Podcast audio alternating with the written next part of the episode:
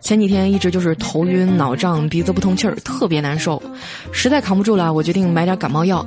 现在不是流行网购嘛，我也懒得去医院排队了，就在网上找了一家信誉比较好的卖家。只见店面上写着一条醒目的标语：“药到病除，无效退款。”我一看靠谱啊，果断的下了订单。结果等了一个多星期才到货呀。等药到的时候，感冒已经活生生的让我给挺过去了。你甭说哈，这尼玛是药到病除啊！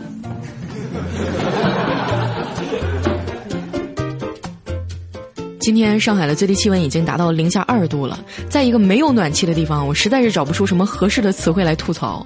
如果一年四季也分性别的话，我觉得冬天一定是个男人，因为冬天老是动手动脚的。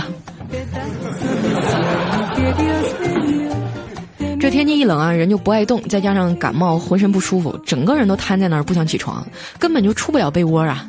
早上迷迷糊糊的时候，感觉自己在起床、穿衣服，然后洗脸、刷牙，拿上包准备出门了，然后猛然一下惊醒，我靠，我怎么还在床上？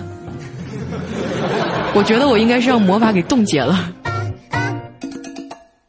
这几天虽然不能录节目了，但是还得去上班啊。今天早上坐公交车，站在我前面的是一个看起来跟我差不多大的哥们儿，也就二十啷当岁儿。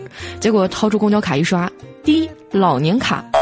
当时全车的人都盯着他看，他竟然一点愧疚的意思都没有，还挺理所当然的。